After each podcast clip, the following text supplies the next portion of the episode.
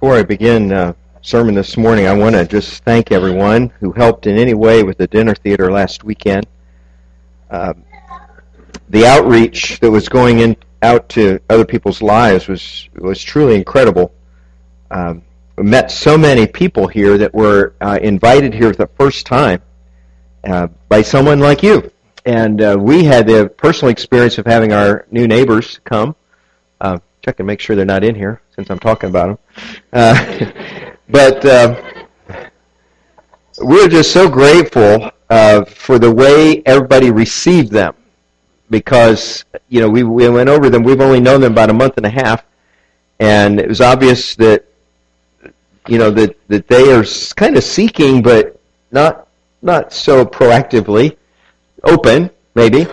And so we invited them to the dinner theater, and they said, "Yeah, we'd like to come to that." And, and since we were in it, we couldn't invite them to go with us. We'll sit with you. You know, we couldn't do that. Just say, "Come, show up." The place will tell you the address and give you a you know lowdown on what to expect. But you know, it's really on your own to do that. And um, they delayed for a few days in buying tickets. We decided we'd just buy tickets for them, give them to them with a card and everything. And we're so excited about it. They came.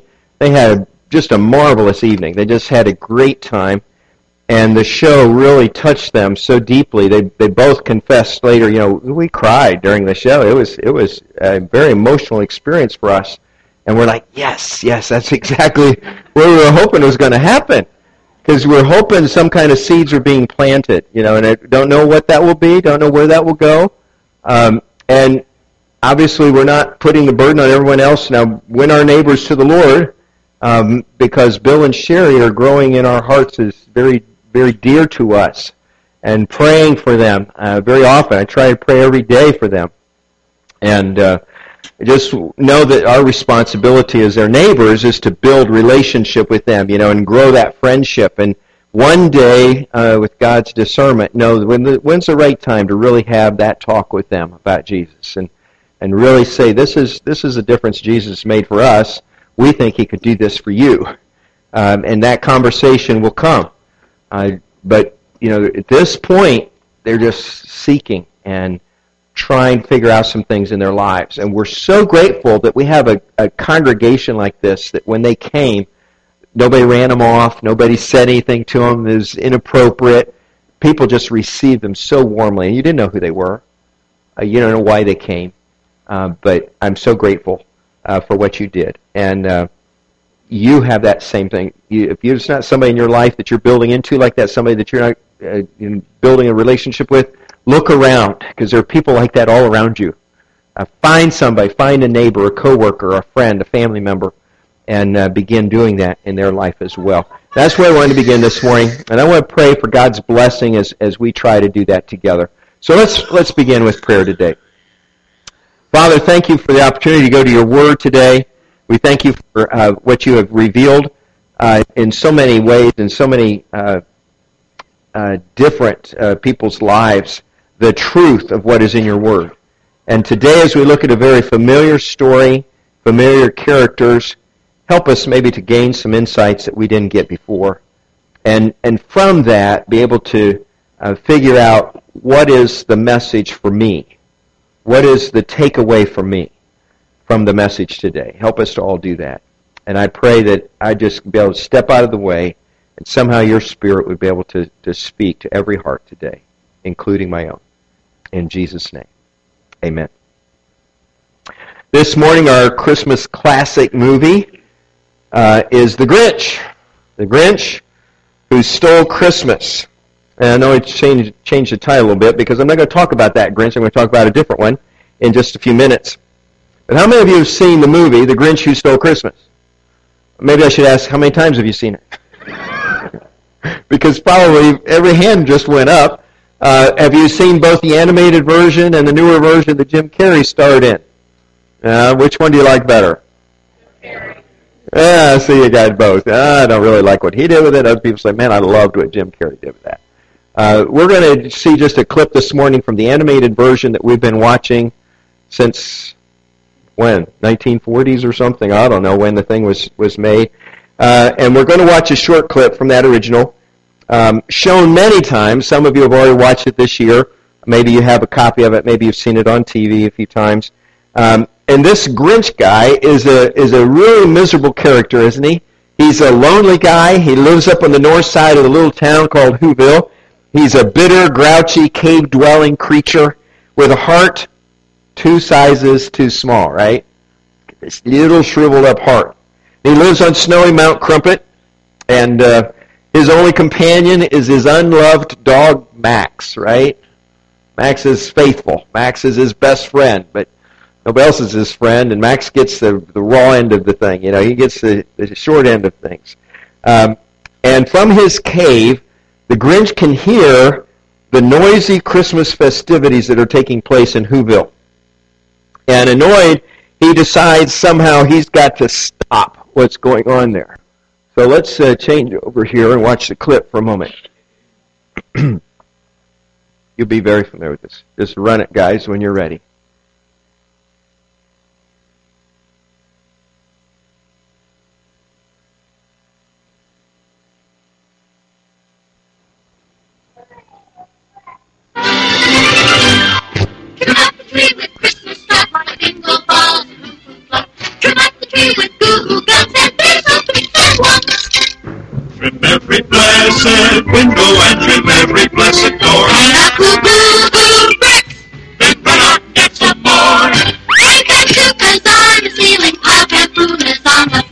It looks like And it's every pretty blessed meal on the blessed Christmas tree.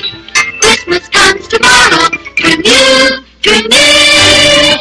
Trim up the tree with puzzle Cindy puzzles Lou and Who, yeah, groups okay. and muzzle butts. Trim up your uncle and your aunt with joys of hoopla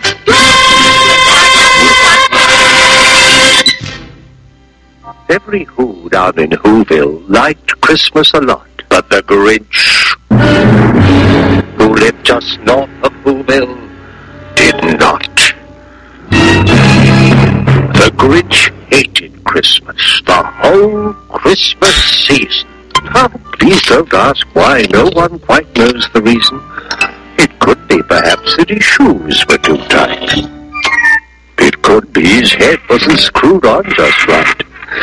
But I think that the most likely reason of all may have been that his heart was two sizes too small.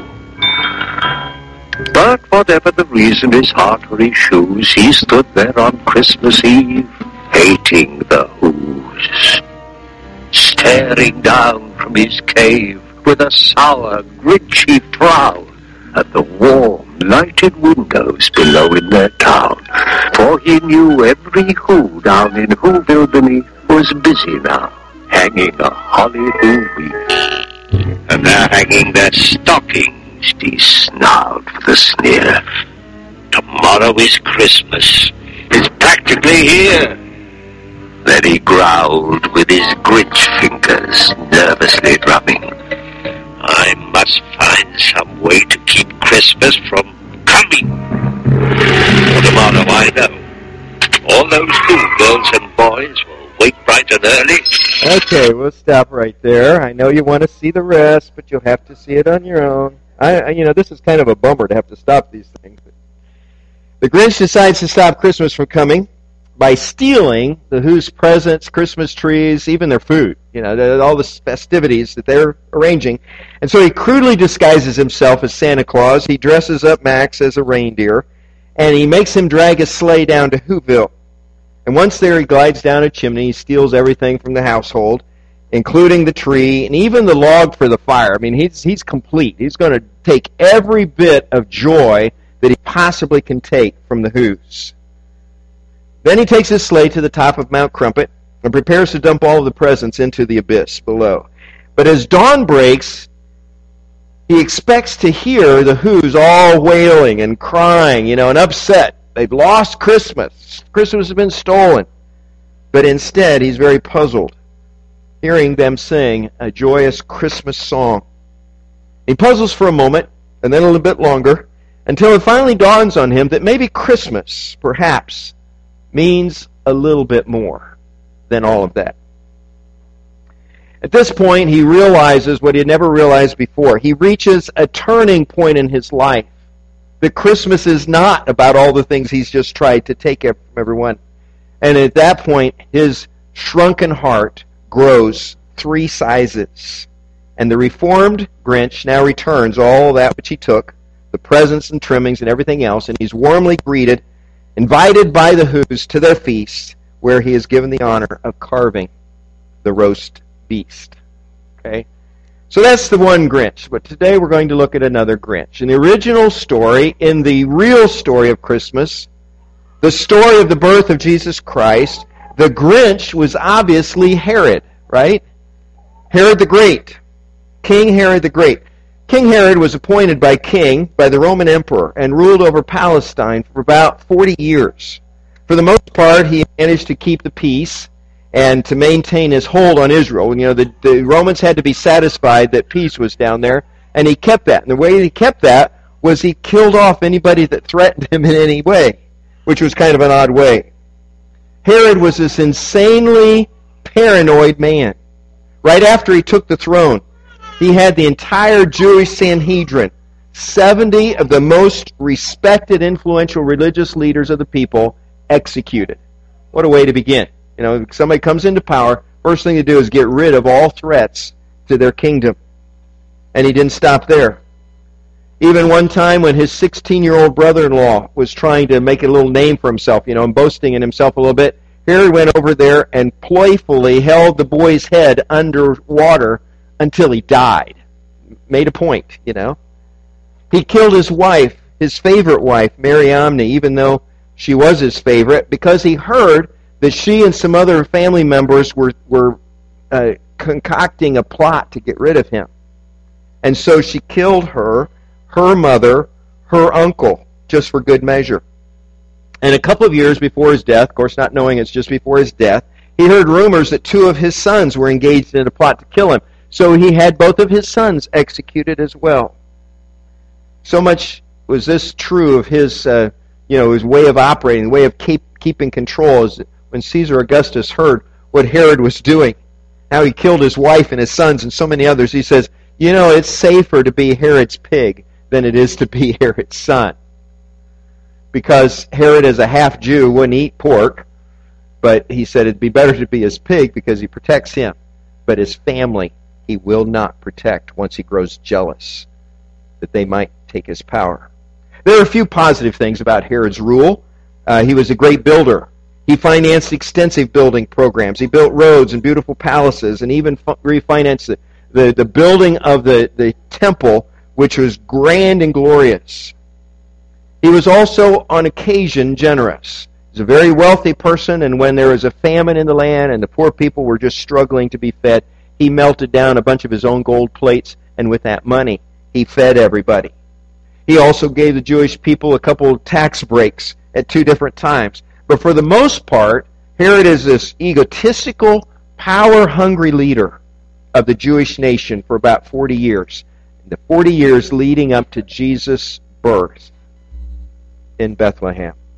Now we read about Herod's part in the original Christmas story in Matthew chapter 2. So if you want to turn to that, follow along, please do so, or just watch on the screen. After Jesus was born in Bethlehem in Judea, during the time of King Herod, Magi, wise men from the east, came to Jerusalem and asked, Where is the one who has been born King of the Jews? We saw his star in the east, and we've come to worship him. When King Herod heard this, he was disturbed, and all Jerusalem with him. When he called together all the people's chief priests and teachers of the law, he asked them where the Christ was to be born. In Bethlehem in Judea, they replied, for this is what the prophet has written. But you, Bethlehem, in the land of Judah, are by no means least among the uh, rulers of Judah. For out of you will come a ruler who will be the shepherd of my people Israel. Then Herod called the Magi secretly, and he found out from them the exact time the star had appeared. He sent them to Bethlehem, and he said, Go and make a careful search for the child. As soon as you find him, report to me so that I too may go and worship him. And after they had heard the king, they went on their way. And the star that they had seen in the east went ahead of them until it stopped over the place where the child was. And when they saw the star, they were overjoyed. On coming to the house, they saw the child with his mother Mary, and they bowed down and worshipped him. Then they opened their treasures and presented him with gifts of gold and of incense and of myrrh. And having been warned in a dream not to go back to Herod, they returned to their country by another route. And when they had gone, an angel of the Lord appeared to Joseph in a dream. Get up, he said, take the child and his mother and escape to Egypt. Stay there until I tell you, for Herod is going to search for the child to kill him. So he got up. He took the child and his mother during the night and left for Egypt, where he stayed until the death of Herod. And so was fulfilled what the Lord had said through the prophet, Out of Egypt I called my son. And when Herod realized that he had been outwitted by the Magi, he was furious. And he gave orders to kill all the boys in Bethlehem and its vicinity. Sorry, we got one slide ahead there. So he gave orders to have all of the children killed. And uh, it was through the prophet Jeremiah. A voice is heard in Ramah, weeping in great mourning, Rachel weeping for her children and refusing to be comforted because they are no more. Like the Grinch, Herod had a heart that was two sizes too small. Maybe worse than that. Maybe he had no heart at all. And there's, there's very little demonstration of his heart for people. It's hard to believe how hateful and uncaring some people can get, isn't it? But you know, you start down this path, you deny your feelings, you deny compassion, you deny love for anyone but yourself, and where does it lead? Where does it lead you to? It's hard to believe man's inhumanity to man. Caleb mentioned this morning ISIS. How many instances have we seen just in this past year, 2016? People executed, people slaughtered, people killed in the most inhumane ways known to man. The horrors that we have seen stagger us, give us pause. And, and it's hard to understand how one group of people can hate another group so much they just want to wipe them off the face of the earth and, and feel justified in doing so. And when we look at hateful, tyrannical leaders like Herod, we see many of them. We see, uh, you know, the the the uh, monarch maybe, or or the the general who's taking control of a nation, and everything is about them. Everything is what they want, and anybody gets in their way, it's exterminated. How are we to understand such depths of emotion and self centeredness? Well, we're going to look here in these passages that we've read today from Matthew 2 and see five pictures of King Herod. Let's look together briefly at these five pictures so we can see why his heart was so small. What does this look like? First picture, we have a disturbed king, opening verses of chapter 2. When Herod learned from the Magi that a new king has been born, he's disturbed. And it says, all of Jerusalem was disturbed with him. Herod was sick in his mind, in his soul, and he made uh, everyone else sick because his anger was displayed in, in such horrible ways. We've already described how jealous, how paranoid he is about his kingdom. So these wise men show up from another kingdom many, many miles away, probably not even that aware of who King Herod is, what this kingdom is like. All they're knowing is they're following this star because they have seen this remarkable new star in the sky that, that to them conveys there is a new king on earth. And they discern through that, here's where we go. And they end up in Israel. And they end up in Herod's court before him, appearing before him, asking the question, where's the new king? We've brought our gifts. We want to we want to know where he is. We want to go and give our gifts. We want to present these to him and worship him. And they're very innocently, they're putting this out to King Herod. Of course, he's horrified. There's a new king. I don't know of any new king around here. They may have assumed that it's his son or grandson that's been born in his household. Uh, he doesn't know anything about this. And so it's disturbing. We might wonder how on earth a little child could be so upsetting to a king. But any threat on his kingdom makes him so jealous of his position and power that he would stop at nothing to prevent this child's uh, rise to power.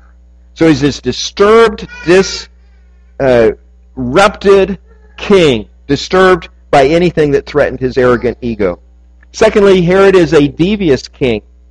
He tried to deceive the wise men, didn't he? You know, he asked them in uh, around him, his advisors, the Pharisees and the others, you know, who is this? Where is he supposed to be born? And they said, well, you know, it says in in uh, Bethlehem. That's what the prophet said in Micah. And so, informed by that, he says, well, that's not good enough. I need to know exactly where it is. And if I just follow the Magi, probably they're not going to just lead me right to him. Let's let them do their thing. They found their way here. Let's let them find their way into Bethlehem. Find the exact household, the exact place where this son is, this king, and then I'll take care of him there. And so he goes to them secretly. He meets with them, and he said, You know, I just want to worship him too. You know, I, am so excited that you're here, and, and you're here to, to worship this king that's born. I don't know who he is. I don't know why he's come, but I would like to worship him too. And he feigns interest in this king. And he says, Please, when you find out where he is, come back and tell me so that I may go and worship him as well. He had no more intention of worshiping the baby Jesus than the Grinch had of, of being the real Santa. You know, you know that's not his mind. But he deceives. He's devious. Herod was only half Jew. He would never have been king at all, except that he persuaded one of the Caesars to make him king. He had no real claim to the throne or to even Judaism. His very kingship was built on pretense, on deception. And he was a pretender, and he knew he was a pretender. He lived by intrigue. He lived by violence, and that's how he stayed in power. This was his element. This was his MO of how he remained the king. As he would deceive people, he would scheme, and he would make his own position stronger and stronger. And that's why he dealt so forcefully with any threat real or imagined. Third thing, third picture of Herod is he is a deceived king. Now the deceiver becomes deceived. The Magi weren't known as wise for nothing. These are pretty smart guys.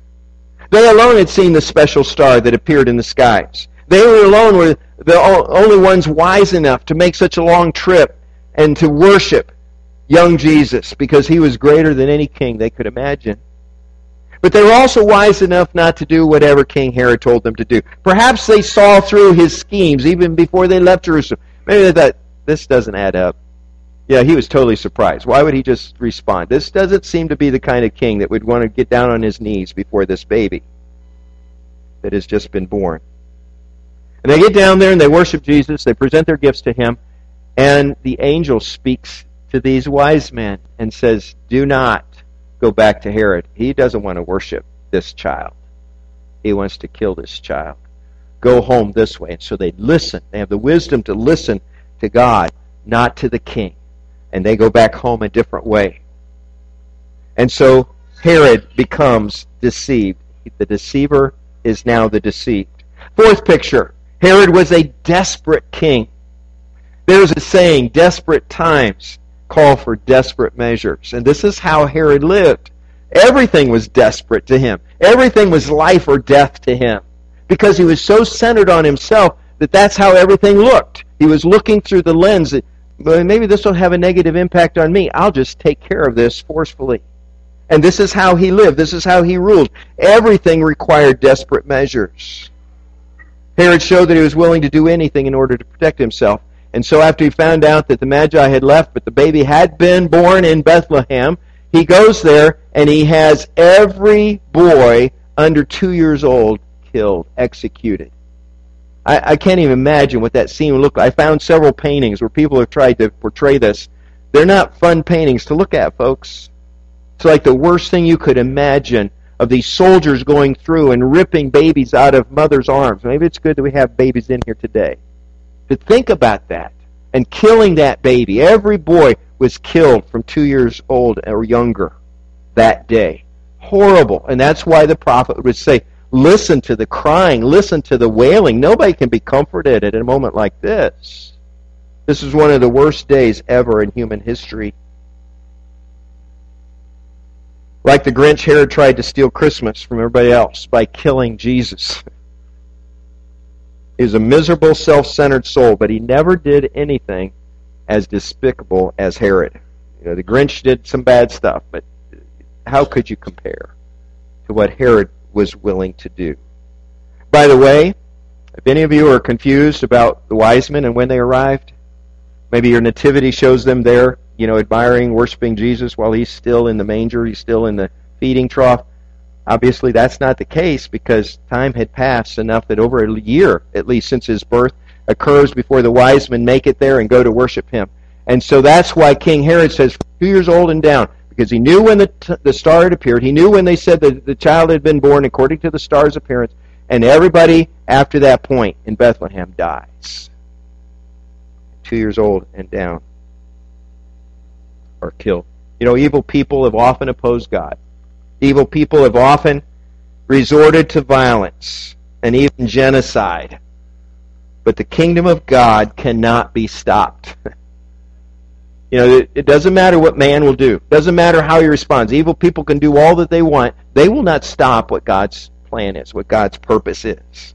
In this same Gospel of Matthew, we read in chapter 2, over in verse uh, 16 of chapter 16, we read Simon Peter's good confession. Jesus asked, you know, who do you say that I am? And Peter said, well, you're the Christ, the Son of the living God. And we read Jesus' reply. He says, Blessed are you, Simon, son of Jonah, uh, Uh, Jonah, for this was not revealed to you by man, but by my Father in heaven. And I tell you that you are Peter, and on this rock, this, this thing he had said, I will build my church, and the gates of Hades will not be able to withstand it will not be able to withstand the assault of the church on evil in this world. God's will will be accomplished. Doesn't matter what man will do. Doesn't matter how evil man tries to stop it. Desperate evil men like Herod will always oppose the good we do, but God's word will prevail. This desperate king didn't get what he wanted, even though he killed all those babies in Bethlehem. Final picture Herod was a dead king. A lot of bad stuff's going on here, but ultimately, where did it end up? He died. Jesus didn't. We have to go on to a few verses in Matthew uh, chapter 2, verse 19, in order to read this. It says there, after Herod had died, an angel of the Lord appeared in a dream to Joseph in Egypt. And he said, Get up and take your child, his mother, and go to the land of Israel, for those who are trying to take the child's life are dead. And so he got up and he took the child and his mother and went to the land of Israel. But when he heard that Archelaus was reigning in Judea in place of his father Herod, he was afraid to go there. Having been warned in a dream, he withdrew to the district of Galilee, and he went and lived in a town called Nazareth. So was fulfilled what was said through the prophets he will be a Nazarene. Herod the Great came to his end alone and in great agony. His heart never changed.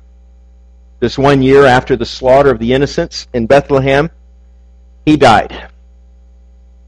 He ordered the execution of another one of his sons just five days before that. He knew he was sick, he knew he was dying, he felt like there was a threat again, and had one of his sons executed again. And uh, it's too bad that, like the Grinch, Herod never repented. His heart was never changed. He never woke up. He never, never woke up to worship the Christ who had been sent for him as well as the rest of us. Jesus had been sent to rescue someone like Herod as much as he was sent to rescue someone like you or me. Jewish historian Josephus relates that Herod died a gruesome death. Convulsions and worms and digestive tract problems and kidney failure and gangrene. I mean, it was horrible for anybody to watch him die. But his cold, calloused, nearly dead heart just couldn't keep beating any longer. And his cold heart never changed before he died. He knew he was dying.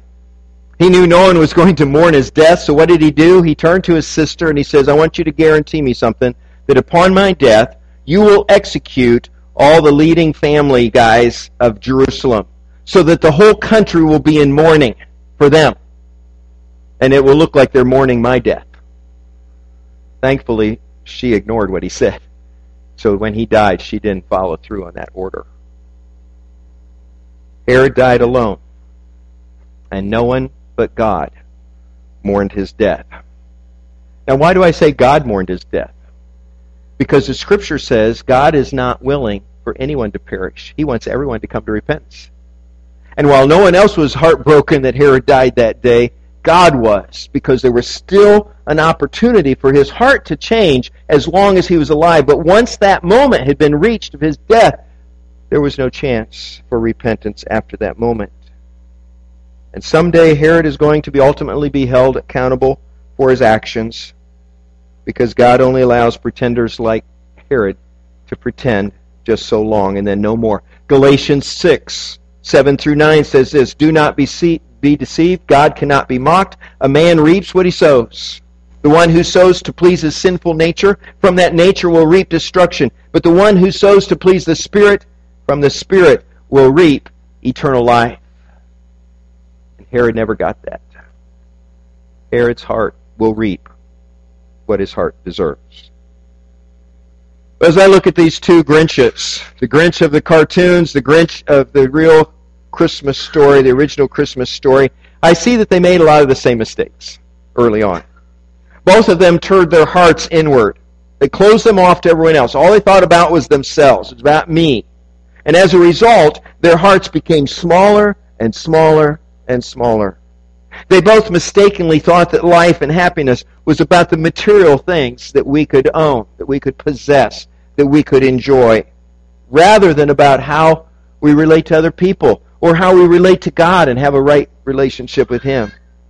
They both thought that they could be happier by making everyone else miserable. you know, I'll, I'll be so full of happiness if I can just make everybody else upset. And they lived that way. And they were kind of like, like a spoiled brat because they'd lost any sense of accountability to anyone else. I can do whatever I want. I can do it whenever I want. Nobody can say a thing about it. I'll just live the way I want. It's all about me. And their hearts grew smaller and smaller and smaller. Thankfully, the Grinch repented. But Herod never did. As a result, the Grinch ended up being the happiest person in Whoville. His heart grew three times bigger than it had ever been before. Because he changed, because he realized it was not about these things. It was about the people. It was about the joy. It was about what he could do for others. Herod's heart was too small for anyone other than himself. And there was no room in his small, closed off heart for Jesus in particular.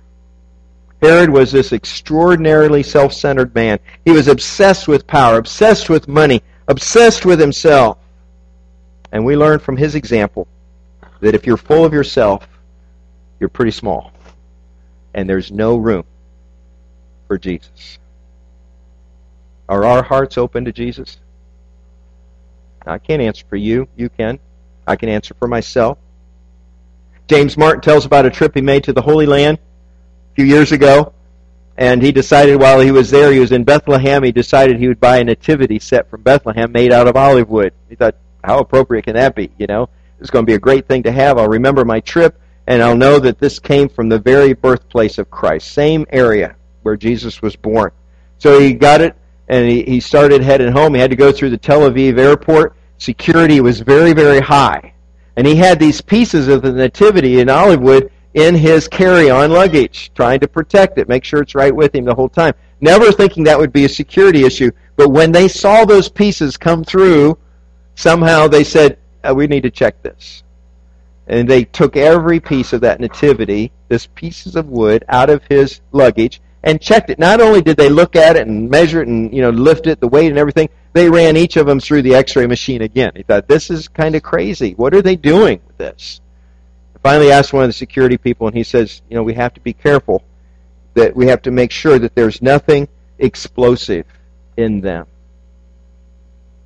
And he said, that's when I realized the Christmas story is explosive. The story of Jesus' birth is explosive. It's dynamite. It's dynamic. It's power. There is power in the story of Jesus. Amen? Romans 1:16 says, "I'm not ashamed of the gospel because it is the power of God for the salvation of everyone who believes, first for the Jew and then for the Gentile. For in the gospel a righteousness from God is revealed, a righteousness that is by faith from first to last, just as it is written, the just will live by faith. There is power in knowing that the Almighty God of the universe loved us enough that He sent His Son to earth. He lived a perfect life. He died a perfect death for our sins. And then he was raised from the dead and gives us the power of new life, of abundant life, of eternal life, because he can give that as the Lord of life. There is power in the story of Jesus. There is power in Christmas. And that's why people that don't even know Jesus are attracted to this. That's why they're enamored with this. That's why they're curious about this. That's why they're seeking some answers as they discuss it and why it's so important that we have these conversations with people at a time when their, their interest is peaked. What's Christmas really about? Is it more? The Grinch realized there's more to it than what we thought. And that realization we can share with others. John 16, you know very well. Let's go on from there. It says, For God so loved the world that he gave his one and only Son, that whoever believes in him shall not perish, but have eternal life. We know that. For God didn't send his Son into the world to condemn the world, but to save the world through him. And whoever believes in him is not condemned, but whoever does not believe stands condemned already, because he has not believed in the name of God's one and only Son. This is the verdict. Light has come into the world, but men love darkness instead of light because their deeds were evil. Is Herod in there somewhere? You bet. Everyone who does evil hates the light and will not come into the light for fear that his deeds will be exposed. But whoever lives by the truth comes into the light so that it may be seen plainly that what he has done has been done through God. God gave us a gift, a powerful gift. His name is Jesus. And through Jesus we can be saved. And that's what Christmas is all about. A Grinch feels threatened by Christmas because his heart is two sizes too small. And so I just want to ask you, are you willing to open your heart? You willing to open your heart to Jesus today? You've never done that, we invite you to do that. We invite you to put your faith in him today and discover the power that is in Christmas. Power that can be brought directly into your life, specifically into your life, through Jesus Christ as you put your faith, your confidence, your trust, your hope in him. Let me pray for you today. Father, we ask you that you would uh, touch each of our hearts today as we open them to you. Um, if we are someone here today and, and we've never put our faith in Jesus before. We've heard his story. We've heard of what he's done and what he is willing to do. Help that person, Lord, to just make that step today of declaring faith in Jesus, a desire to know Jesus, to live for Jesus, to trust Jesus for their life and for their eternity. There's someone here today, Father, that has known you for a while and their heart is, has kind of gotten cold and a little bit smaller year after year because they've become so focused in on physical things, material things, or so focused in on what they want selfishly that their heart just by necessity becomes smaller and smaller. Help that heart, Lord, to be opened up again. For that heart to make a realization. There's so much more to life than that. It's not about the gifts. It's not about the presents. It's not about the, the worldly way of, of celebrating Jesus' birth or some other aspect of Christmas. It's about you. It's about our relationship with you. It's about our relationship with other people. May their hearts crack open and start to grow with your love, with your grace. If there's someone here today, Father, that's been trying to do all these things and their heart has kind of been caught in, in uh, the same place, stuck, because of all the trouble and, and out of fear maybe or, or maybe distress or or just being overwhelmed by life the hearts have gotten kind of calloused. Lord may the heart be opened up as well. And may they have the faith and the love and the hope in order to to really open up their heart again and to risk again to to take risk to love people that they could never imagine loving before and to reach into places that they would never have gone before and to do things that you're calling them to do in their lives. Uh, Lord, may all of our hearts just be opened wide to whatever you would do in us and through us. This is our prayer today. In Jesus' name. Amen. Amen. Jesus is hope. We're going to sing about that today. Hope is here. If you have a desire to give your life to Jesus Christ, we want you to, to declare that today. Uh, if you've never done that, you want to put your faith in Jesus. We hope that you'll do that. We're going to stand together and sing. I'll stay right here by the front. And if you want to make a decision today, you just come up here and tell me about that, please. Okay? Let's sing.